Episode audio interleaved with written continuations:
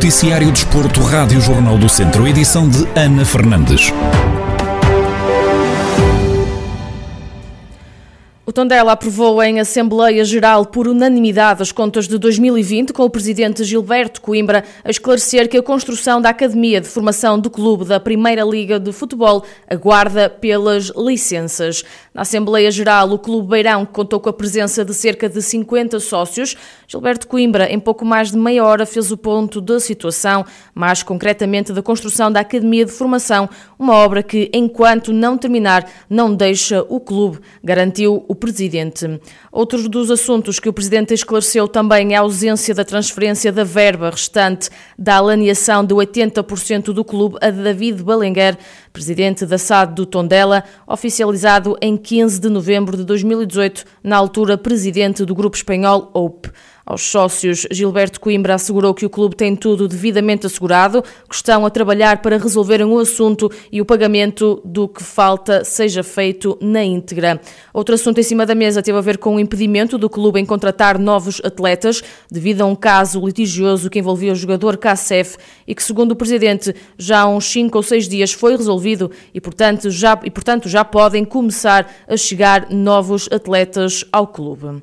Na segunda divisão de handball, no fim de semana houve derby a contar para a jornada 21 do campeonato. A Academia de São Pedro do Sul recebeu e venceu o Académico de Viseu por 28-26. A primeira parte terminou com a vantagem pela margem mínima no marcador a favor dos atletas do São Pedro do Sul por 14-13, resultado esse que se repetiu no segundo tempo e que fixou o resultado final em 28-26. No rescaldo ao encontro, Rafael Ribeiro, treinador dos academistas, garante que a vitória foi justa, sobretudo por muita incompetência da parte do seu plantel formos a ver duas partes, tendo em conta que o São Pedro do Sul, sobretudo na segunda parte, esteve sempre à frente, na primeira parte não, na primeira parte dominamos nós a larga maioria da primeira parte, mas o São Pedro do Sul acabou por, em alguns momentos da segunda parte, alargar o resultado, e acho que o São Pedro do Sul mereceu ganhar, e quando assim é, nós não podemos, por mérito deles, mas sobretudo, diria eu, por muita incompetência nossa, mas é por isso que o desporto é assim, nós temos que aproveitar as falhas uns dos outros, eles souberam aproveitar, nós estivemos relativamente mal na finalização, mais uma vez, a finalização tem sido um dos pontos que nós temos, que temos falhado bastante. E, obviamente, que o facto do jogo não ter importância, peso para a pontuação pode ter interferido,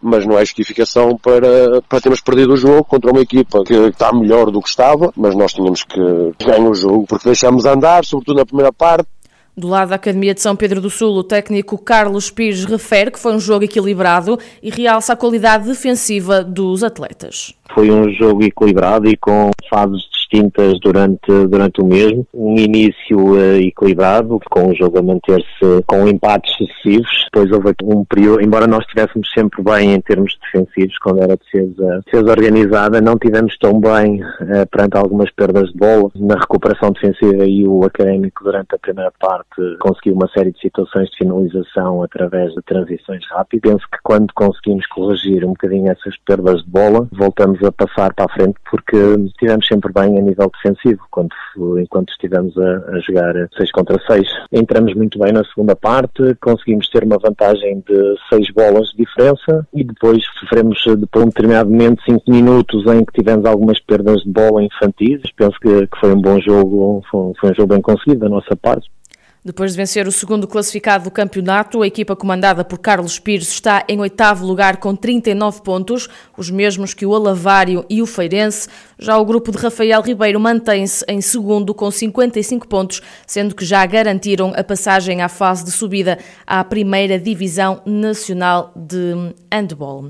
Ainda no Académico de Viseu, mas agora na segunda Liga de Futebol, há mais uma baixa no plantel de Zé Gomes. No total, já são nove saídas confirmadas confirmadas.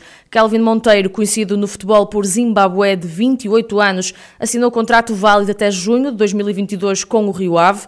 O médio defensivo representou o Académico de Viseu nos últimos dois anos, acumulando mais de 60 jogos, tendo passado por clubes como o Vila Franquense, Mirandela, Sertanense, Alcanense e Oeiras. O internacional Zimbabue estreou-se em 2018 pela seleção de Cabo Verde, num particular frente à Andorra. Junta-se assim ao lote de jogadores que deixam o Académico de Viseu para a próxima época desportiva com Diogo Santos, Bruninho, Fábio Santos, Bruno Loureiro, Jorge Miguel, guarda-redes Ricardo Fernandes, Joel Monteiro e Anthony Carter.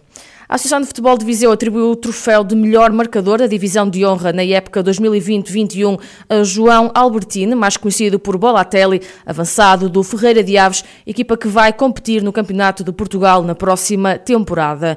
O jogador orientado por Rui Almeida marcou um total de 14 golos em 15 jogos realizados. Em entrevista à Rádio Jornal do Centro, Bolatelli sublinha que é um orgulho receber esta distinção, mas salienta que sem os colegas de equipa e o treinador isto não não era possível. Esse troféu epá, é, é um motivo de orgulho, de muito empenho e dedicações e, e, e, trabalho coletivo também com a ajuda do Mister e dos meus companheiros, porque se não for eles, não seria possível esse, esse troféu.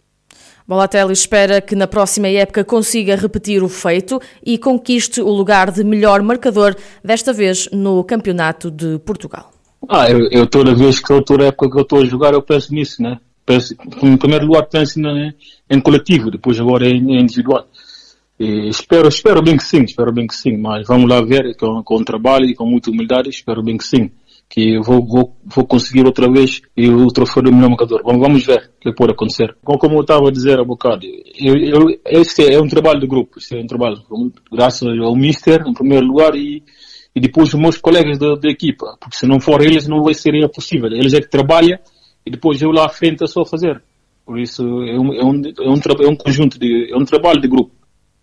No top 5 de melhores marcadores da divisão de honra, Bolatelli ganha o troféu com um total de 14 golos. Em segundo ficou Sérgio Oliveira do Sátão. Em terceiro, do Oliveira de Frades, Chimaraok Ocoara. Em quarto, Papa Diop do Penalva do Castelo. E por último, em quinto, Rui Felisberto do Ferreira de Aves.